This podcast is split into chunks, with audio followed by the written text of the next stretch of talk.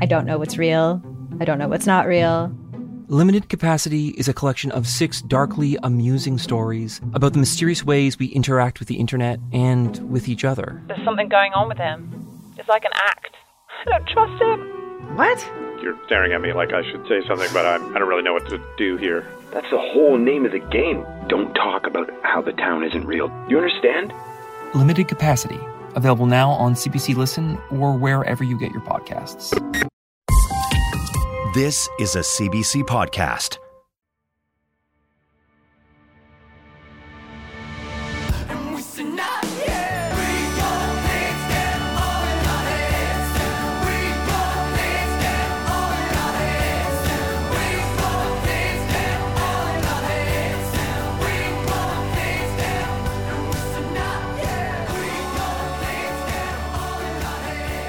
Um, all right, well, we are joined once again by our uh, old friend Sue Robins. Um, She's not old. I, I, Just sorry, like, our, our friendship friend is that older. We have had a friendship that we have had for a while now. I, I actually am. Um, I, I'm a grandma now, so you can call me old. Brian, have you ever met somebody? Where, have you ever met somebody who referred to an old friend as like an? Their, this their, is this my, is my elderly friend. Several people. Yeah. I like. Really? I know. I have a lot of friends who are like, "This is my geriatric pal." Or like this right, is but they my use that word el- old. No, they say old. Oh, they say old. Okay. Yeah. Well, anyway, as I was saying, introducing Sue. Uh, uh, so glad to have you back, Sue. Uh, the last time we had you on, um, we were talking about your uh, your your previous book that was uh, very much a, a personal uh, account of of some of the very insightful and, and wonderful things that you have to tell the world. Um, but we brought you back again because you've got a new book coming out. It's called Ducks in a Row, and uh, it's it's more of a uh, more of a breakdown on the healthcare system as a whole. Um, why don't you, uh, for for folks who might be semi new to the podcast and and haven't heard your previous episode, um, just introduce yourself and uh, give us a little rundown on what Ducks in a Row is all about. For sure, I'm super happy to be here. I. Um... I'm a writer. I live just outside Vancouver. And one of the things I love to write about is the patient experience in healthcare. And my first book, which was called Bird's Eye View, was a bunch of stories about me kind of being a dropout nursing student. And then when I became the mother of my youngest son, who has Down syndrome. So I got a real insight into healthcare um, because of him. And then uh, five years ago, I managed to get myself a cancer diagnosis and went through the patient experience that way in oncology. So my first book I wrote about uh, the, my personal perspective on healthcare, but the second one, which is called Ducks in a Row, Health Care Reimagined, is more of a book about systems. So it's more of a bigger picture book. And it's based on my work as I've worked in healthcare my whole life too, not just had personal experiences. And it's really a book of encouragement for people who aren't satisfied with the status quo right now and are, are pining for change. Because I think things are not good, if I can, that's putting thing, that's putting it politely in healthcare. And so it's a book of ideas. I'm I'm really interested to read your book because um, since starting this podcast, I, we've heard so many stories about the patient experience and um, things that you hear that people go through in the healthcare system, and you just wonder what, like, why, how, why is it, why is that yeah. thing so bad? Like, why doesn't this thing work in a better way? Like, it should be easier. And you keep hearing people say, "Well, it's this, the system doesn't allow for it to be done that way, or the system makes it really difficult for things to happen this way." But like when I think of the system, it's really hard for me to understand what that means because it feels really complex. Mm. It like when you dig into it, is it really that complex? Um, so I think the whole idea about the system and it's the system's fault and we need to change the system as patients and caregivers. We get told that a lot, that it's our job to change the system.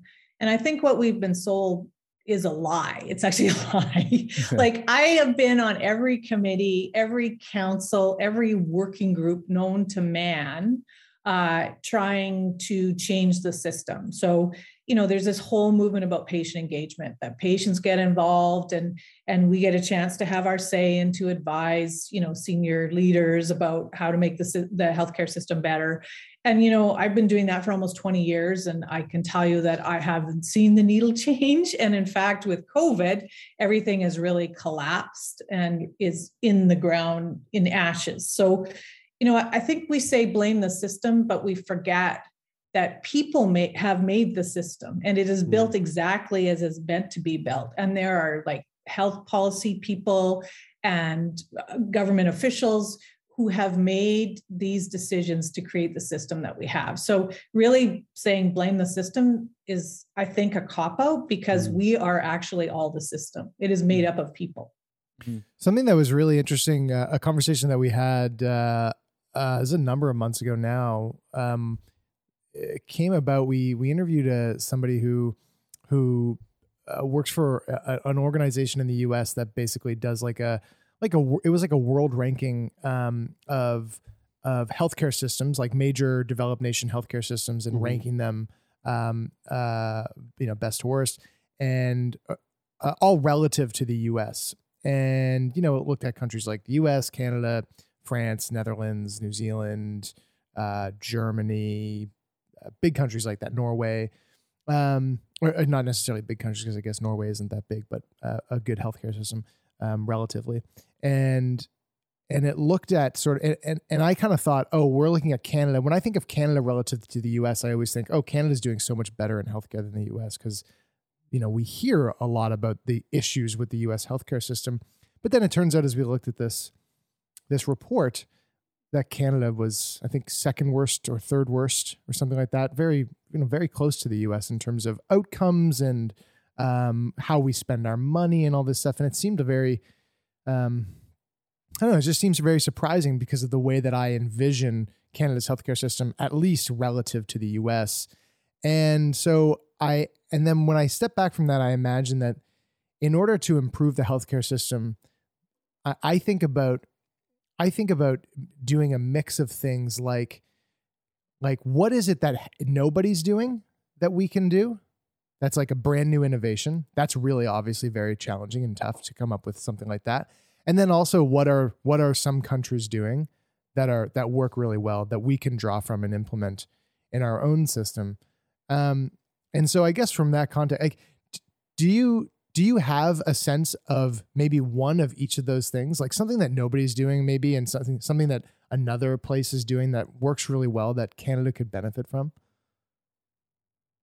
Yeah, I, okay, so I just want to, I just want to touch a bit about comparing ourselves to the U S, which as Canadians, we do like all the time. And we mm-hmm. go, well, we're not as bad as down in the U S because we're not being bankrupt from hospital stays. I mean, basically that's the main difference, yeah. is that when we talk about Medicare here in Canada, I think that it's time to relook at the whole thing, because that was from the sixties. That was a long time ago. I was born in the sixties, as being an older friend of yours. And, you know, no, to be truthful, like, I think it's time for a refresh of it and really looking at uh, what we mean when we s- say Medicare, because I think us Canadians like to believe in the idea, the fantasy of our healthcare system, and that it's like actually, you know, this wonderful place because we're not as bad as the U S. And I think that's like a really kind of terrible way to compare our system to something else. So, I mean, you said something nobody's doing and something that a, another place is doing. And another thing that Canada doesn't do well, and I don't want to be like super negative because I got lots of great ideas and people read my book and it says very hopeful and optimistic. So I want to make sure that we go to that place. But the fact mm-hmm. is we don't learn well from other countries because we already think we're doing a great job. Right. So that's a problem. That's yes. a problem. So there's some hubris in there. I think people need to be a bit more humble about the fact that we can do better. Just because we're not America doesn't mean that we can't improve. Um, and also, in Canada, when you say the Canadian healthcare system, well, there is re- no Canadian healthcare system. Like, we don't right. have a federal system of healthcare. And as we've seen in the pandemic, it's very piecemeal according to province. So each province and territory has a different system of healthcare, and they and they don't even learn from each other, as far as I can tell. They don't like to talk to each other. They like to think that they're doing the very best, you know, compared to all the rest of the provinces. So, um, so there's that, right? And so I think we need. I, I hope that we can recognize right now, during this pandemic, that we need to do better. Like we do, like healthcare professionals are leaving in droves. Like you, you know, on Saturday night, if you tried to call an ambulance in Toronto, no ambulance came. Like they did, they ran out of ambulances in Toronto. Like, you know, my, my, I had a loved one who went to emergency and she sat there for nine hours, right, before somebody saw her. So things are not going well. And I hope the first thing we need to do is be aware that's happening, but how to make it better. I mean, in my book, I, I, I distilled it down to three different things that I think, uh, you know, there are other countries that are doing things well. In the U K, they've got initiatives where um, they provide, they have these safe spaces for patients and caregivers to give feedback. And that feedback goes back to the hospital so that they can learn to improve, to be better. Mm-hmm. So it's like a very formal setup. It's, it's, it's through an organization called Care Opinion. And we don't have anything like that here in Canada. Like if you have A, a concern with the hospital, it um, it pretty much you get minimized, dismissed. It doesn't end up going anywhere, and it certainly doesn't get fed back into the system, so the system can be better. So I really think we could do a better job of creating safe spaces for feedback. Is and that kind of like is that kind of like yeah. a, like a Yelp, like a Yelpy yeah. sort of, uh, sort yeah. of deal for? I've healthcare. always thought that would be so awesome to have Yelp for hospitals, like even just to say, where's the restaurants mm-hmm. that are around the hospitals that have takeout, right? Like that that kind of thing. But yeah, it's a crowdsourcing thing. It can, it's anonymous. You can be anonymous, but it identifies the hospitals, and then the hospitals that have a subscription to the service get all the feedback from the people. Um, and we don't have that here in Canada. They, like down in the States, they have something called the Picker, which is like, it's like part of how they get funded is based on patient satisfaction. And we don't have that up here. Like it just doesn't exist. So uh, I, yes. I'm sorry. I'm surprised that they don't have some type of way to track feedback like that, because when Taylor, you were saying like, like, um, what is something innovative that, that we could be doing, and, and saying that it's hard to come up with an innovative idea. It, It's hard to invent something new, but it's not hard to understand what the problems are and where and where they are, because and when you can understand what the problems are, then it's easier to innovate and find solutions because you understand what you're trying to fix. If you just tried to think of like, what is one thing that we could do to make healthcare better, but you didn't understand what the shortfalls were of the system, then it would be like super challenging to to be innovative in that area. So it surprises me that there's not a f- feedback mechanism to figure out like where we should be focusing on making the system better. I, I think some of that has to do with people who work in healthcare don't necessarily want to hear complaints. And I don't like the word complaints. I'm putting like quotes around it. Like I call complaints constructive feedback, right? So people, it starts like when they start in medical school. I think it's the idea that everything has to be perfect. So then if everything's perfect, they can never make mistakes. So if me as a patient speaks up and goes, hey, my cancer experience wasn't the best. I have some great feedback from you, maybe easy stuff that you're able to do in your hospital that would improve the experience for patients. And all they do is like, you know, ignore me and minimize me and make, make you, they just want me to go away. Basically, they, they don't want to hear it, but what they do want to hear is the cheerleading stuff, right? Because that's how their fundraising machines work. So they, they're very happy to get positive feedback, and that's no problem, and they amplify that. But that's not a real picture of what happens in healthcare, because mm. we know it's not perfect. Like of all people, patients and families know, and staff too, right? People who work on the frontline staff, they know that it's not perfect. And that's how you grow, I think, is through understanding what your imperfections are, like you said, Brian. So, mm-hmm. but I don't think people want to see it. We're not allowed to criticize the Canadian healthcare system. It's not encouraged here in Canada.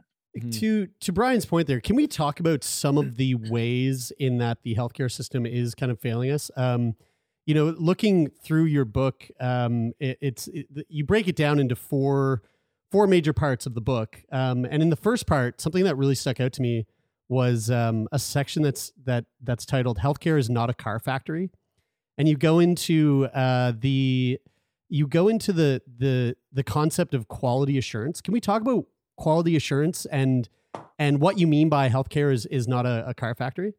Yeah, I like I had some fun with my chapter titles there. But that, you that definitely re- did. Yeah. yeah. That that one that one refers to okay, so I worked at a hospital. I'm dating myself, but I don't care. In the late eighties, early nineties, when the whole quality assurance movement started. And what quality assurance came from was from the Toyota car factory. And for some reason, some, I don't know, some consultant decided it was a good idea to sell this to hospitals here in Canada, and everybody picked up on it. So the idea was at the Toyota car factory, you have the factory workers putting together the car, and they have to be as efficient as possible. Like they don't want them to lose one second because they're inefficient because they had to pick up two things instead of only one, you know, and to get that car out there as fast as, as humanly possible. And so for some reason, you know, healthcare, which is supposed to be about caring for people, picked up on this idea that healthcare should be built on efficiencies. Now, I agree there is waste in healthcare. Like, and we see it as patients all the time, right? Like we have to go this place and this place and this place and this place when it could very much be streamlined. But the fact is people are not like cars, and frontline workers are not factory workers that are just churning people through the system.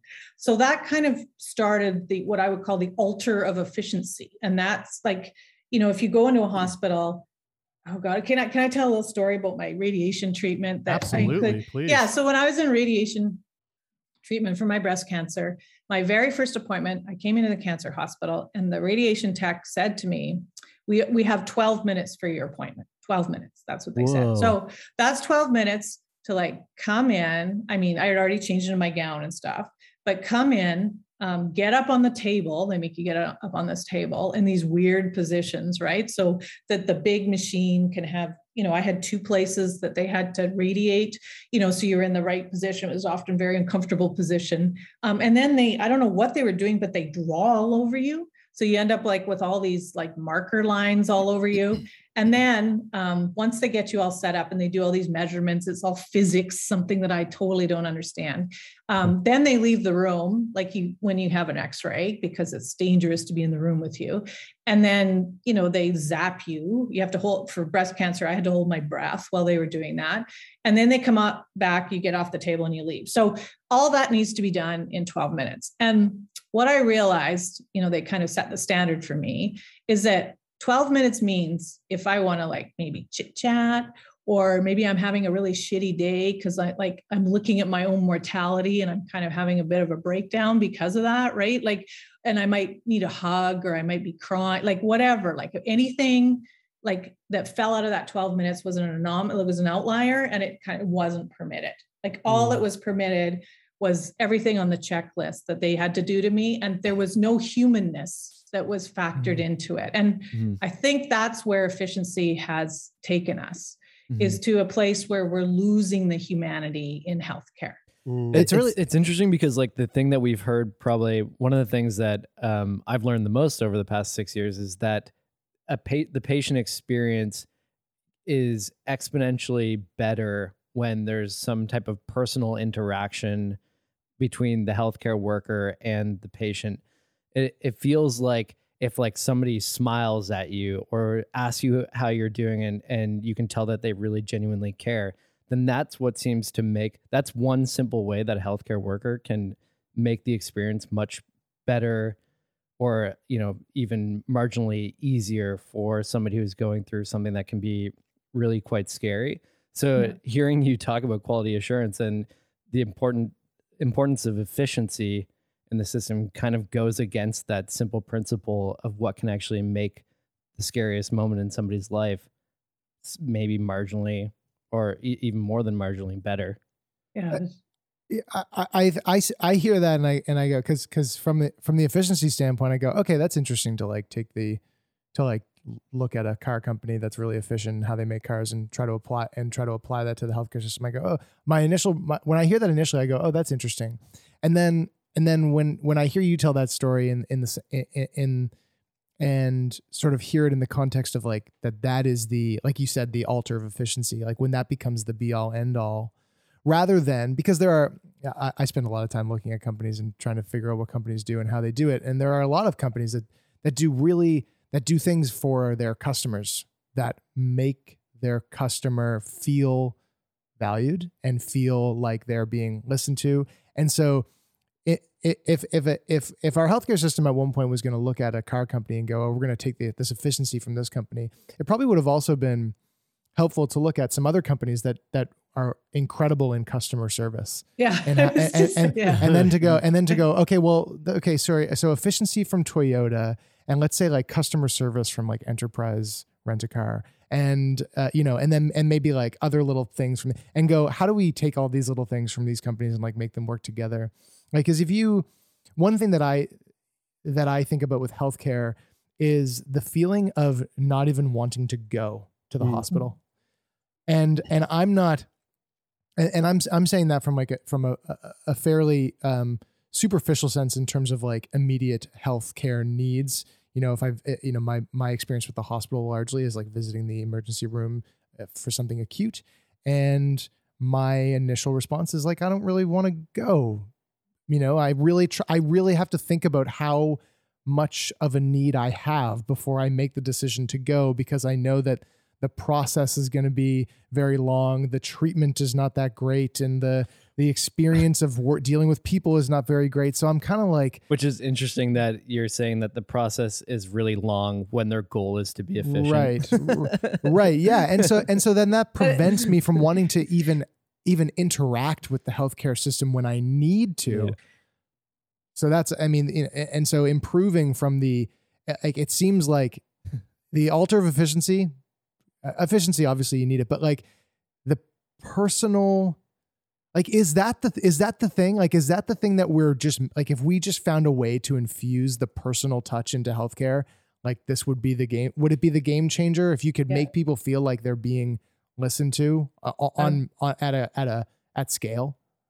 Well, if people will care for themselves if they themselves feel cared for, right? Like, so it's a big part of health. If we feel like people are caring for us and have made the time to care for us, that will help us go and care for ourselves. Like that's like I what I think has happened. And it's so funny because I don't think efficiency and, you know, personal care and time, like they don't, it doesn't actually take more time to be kind to somebody or to show compassion. And there's yes. this great book called Compassionomics, and it talks all about that. And it takes all these studies that, that have, that they've done about how much time does it take to show somebody that you care about them, that you concern, you're concerned for them, that you understand them, uh, especially in uh, physician-patient interactions.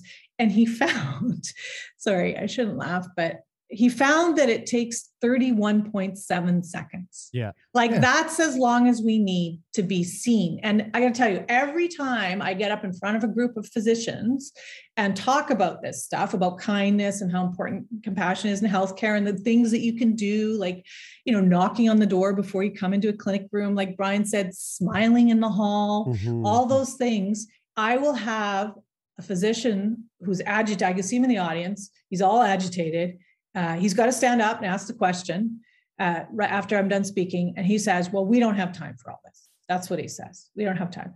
So, but the, the studies, which they do love studies and science and data and all that stuff, actually says it doesn't take more time. In fact, it ends up saving time. Like I might not come back to the emergency room if I feel like I've been heard. Do you know what I mean? Like sometimes that, and also helps with our, you know, there's medical P T S D that happens, that people get traumatized by their experiences.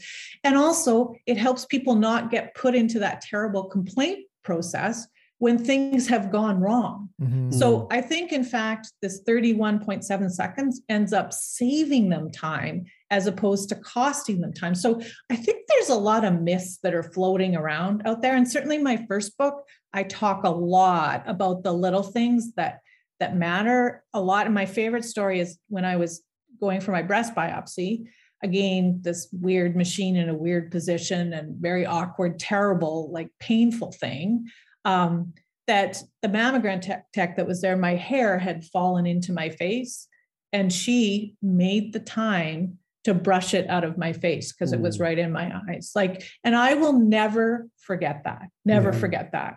And that helped a terrible situation that she really couldn't have done anything about, right? Going for a biopsy, see if you have breast cancer, so much better. And so yeah. my Ducks in a Row, I think Bird's Eye View talks more about the personal one-on-one at point of care things that we can do.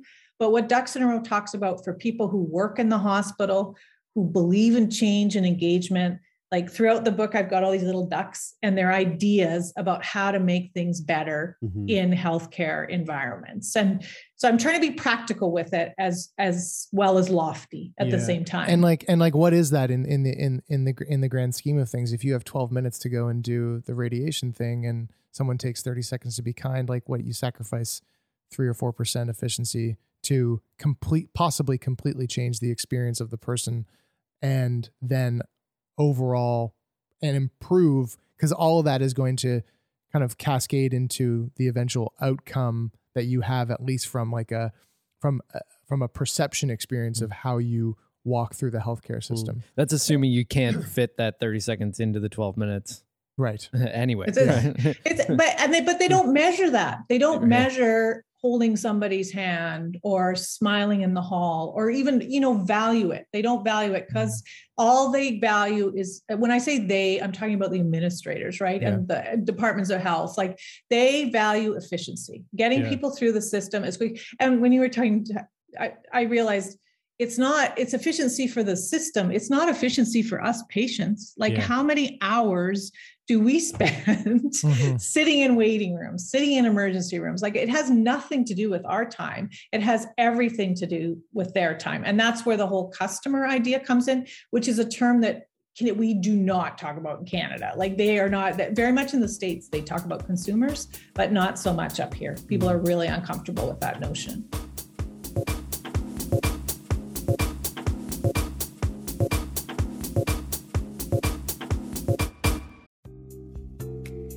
Are you tired of hearing the same old wellness advice? It's time to dig deeper and listen to America Dissected from Crooked Media, the podcast that's cutting into the science, culture, and policy that shapes our health. From doctors fighting for their rights to the surprising truths about sunscreen, America Dissected dives deep into the state of health.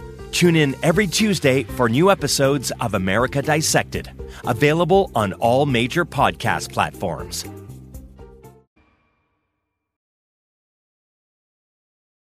I mean, so, something that we've kind of uh, just come to realize, I think uh, ourselves, the three of us over the last six, six and a half years is just through the stories that we've heard time and time and time again through the guests that we have on every week is that there, there seems to be this lack of humanity when it comes to the healthcare system.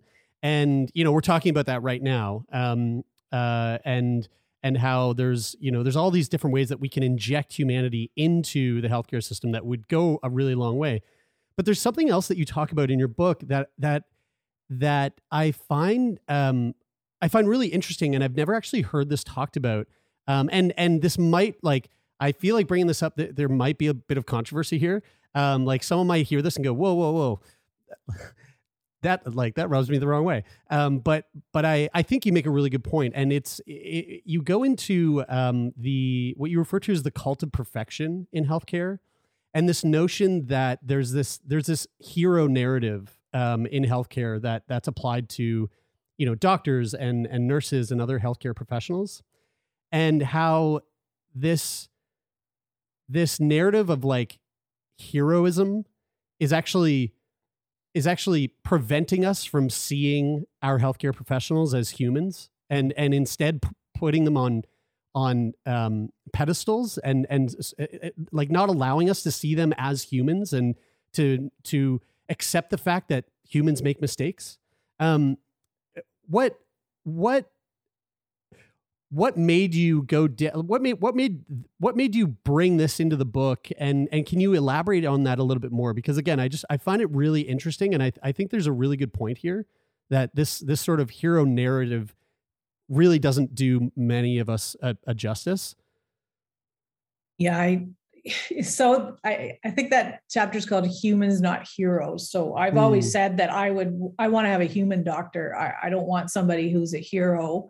And part of that, again, is busting that myth that, you know, how, this God complex that gets taught, I think, particularly through medical school. And believe me, like the interns and residents go through the ringer with this, is they can never do anything wrong. They have to be perfect. They have to have everything memorized. And in fact, to get into medical school, you need like a ninety-nine percent average, right? Like it's just like, it's like this perfection thing. And the fact is that doesn't allow, like you said, people to make mistakes, or when they do make mistakes, to admit that they've made mistakes mm. and say that they're sorry, which that that that's missing too, which of course harms patients and families when things do go wrong, because the healthcare system is not perfect. And I think for healthcare professionals' own mental health, having them acknowledge for themselves that they're not perfect and that mistakes do happen would, would go a long way for them. So yeah. I really started thinking about that because I, I think about how staff well-being interacts with patient well-being. Like if staff morale is really low, what's that going to do to the patient experience? And the fact is, the two of them are totally wound up together. I think they're all the same thing. Like if staff morale is low, the patient experience is going to be bad. Like I, if I, you know, I was a student nurse for a couple of years, and I remember getting yelled at in the staff room by a senior nurse. And there's lots of yelling that still happens in healthcare. And I was expected after that to go out and give good patient care, right? Like, so, so but people aren't robots. Like this is the thing. And so acknowledging that healthcare, people work in healthcare are human is really an act of self-compassion, right? For them to say, I'm not perfect. I have, you know, I, I, I can't, I'm not right all the time. I, sometimes I get angry and frustrated, and really looking at all those emotions instead of trying to shove them away and pretending to be some sort of Superman. Mm. I was reading a uh, New York Times article this morning, and it was, a, it was, uh, it was about, it was about accountability in journalism and how, uh, and how a lot of journalists won't are, are are very hesitant, or they don't ex- or they don't they don't they don't make themselves accountable for their mistakes, like, you know, claims that they made, research that they did that, you know, down the line ended up to be not true, or maybe just that they thought it was true at the time and then it turned out to be not true. And, and you know, instead of going like, hey, I you know I made a mistake there and I see that that's not the case anymore, they double down instead of uh, instead of becoming accountable. And And, um, and, and it was, it, the art, the whole article was a highlighting journalists who have made themselves accountable for things that they, you know, were wrong about or made a mistake about or whatever. And, and I've always been very, I've always been very, um, been very curious about the, about the, the nature of not admitting that you were wrong or that things have changed, and how that sort of infects society in this weird way. Like you see it a lot in politics, where it's like like a, a a good sign, quote unquote, in a in a politician is that they've never changed their mind on something. Like I never really mm. understood mm. that. You know, it's like so and so has thought the exact same thing for the last twenty years. It's like, well, that's that sounds bad. yeah, that yeah. sounds bad to me.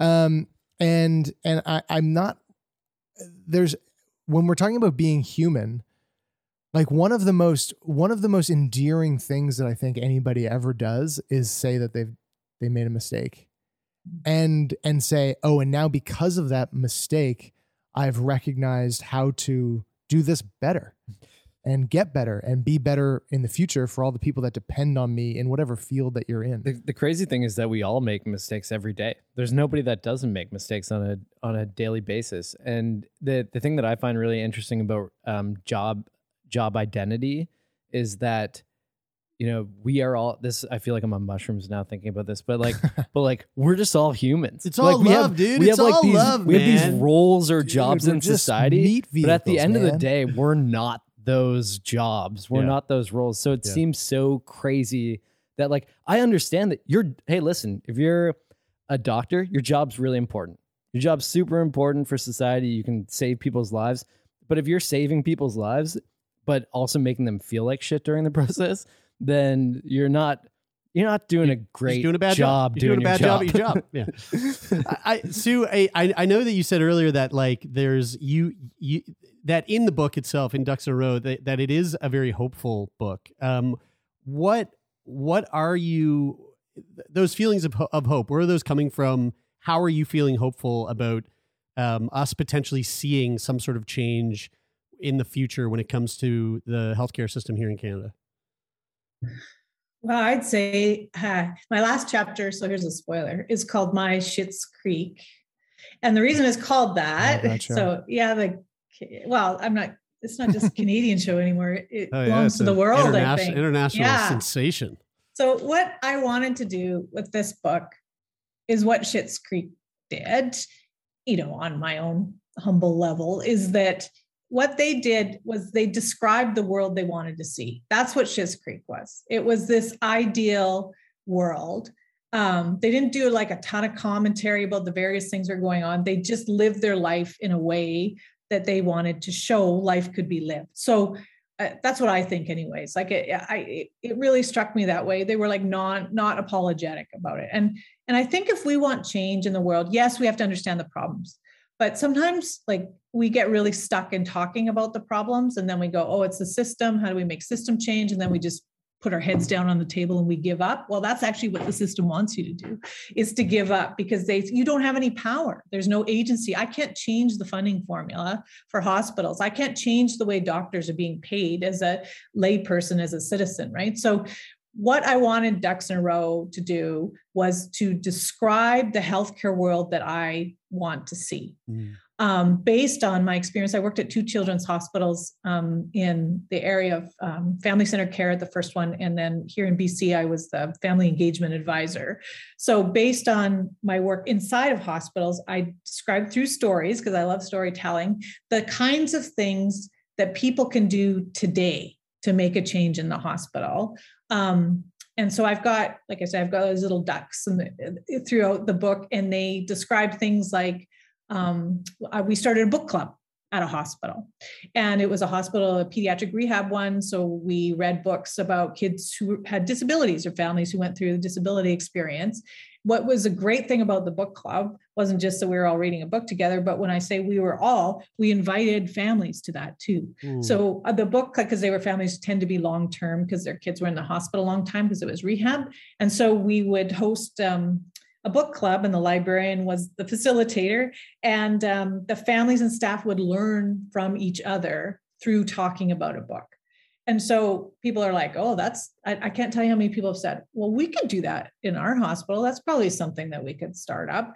And I'm like, yes, like that, what I, what the book talks about is something you can do today, as opposed to waiting for the system change or having your meeting with the Minister of Health. Like, I don't know how those big ones are going to happen, but I think at, you know, where the real people, it's a book for ordinary people about what they can do now. Mm. And I've got, I've given lots of examples of, you know, I've worked with staff who want things to be better too. It's not just patients and families. Staff are very unhappy with the way things are in healthcare, and they're leaving because of it. So what are, what is the one thing you can do today when you step out of your office to make, you know, healthcare a more human place? That that's what I talk about Ducks in a Row with, like a whole, I, I got, I think this other, sorry, this other thing I did, which is my, like, I didn't tell anybody, nobody knew it was me. I was like a secret Santa, but I had this little book of inspirational quotes in my office when I worked at a children's hospital. And I used to go and, and rip off a quote and go and put it in the various public bathrooms. Like I would tape it up in the bathroom, and then every once in a while I would go and change the quote.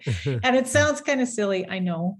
And um, I'm not changing the system that way, but I would hear back from families who said, who were regular families who came in for clinic appointments.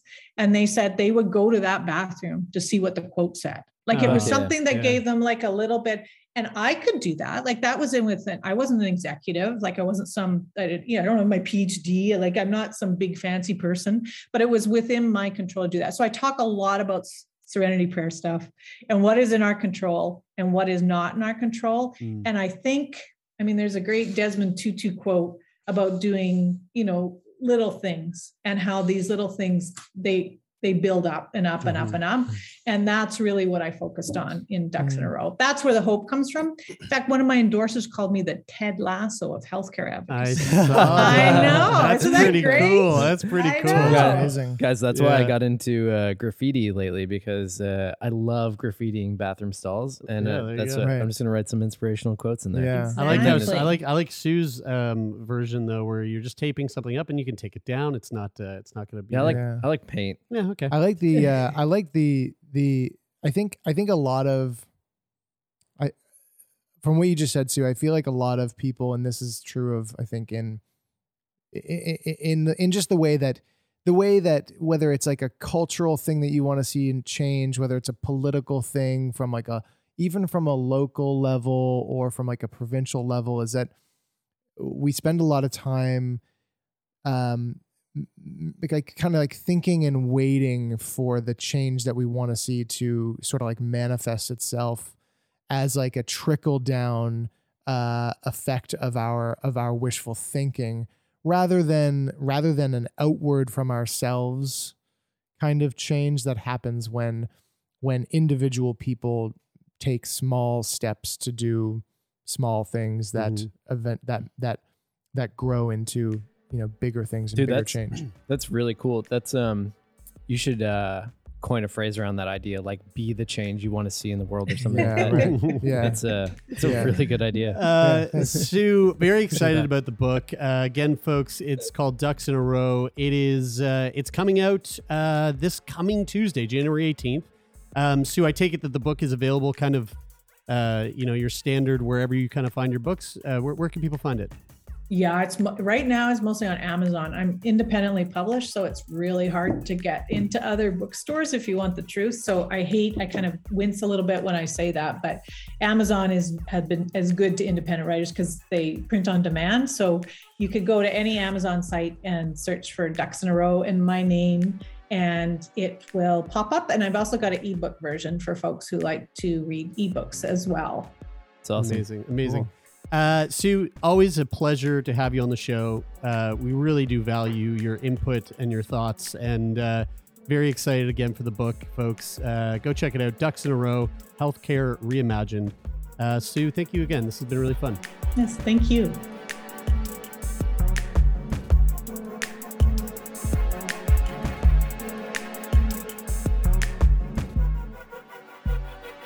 That is it for today. Thank you so much, everybody, for tuning in.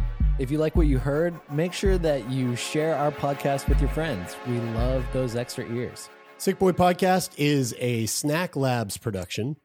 It is produced by myself, Jeremy Saunders, Taylor McGilvery, Brian Stever, and Lauren Sankey.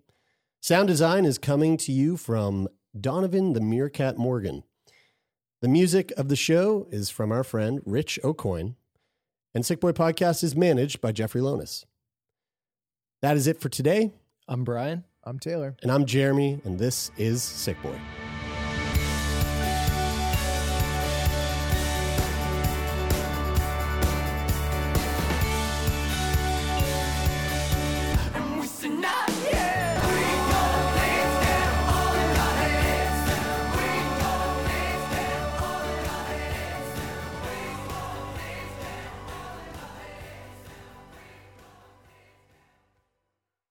For more C B C podcasts, go to cbc.ca slash podcasts.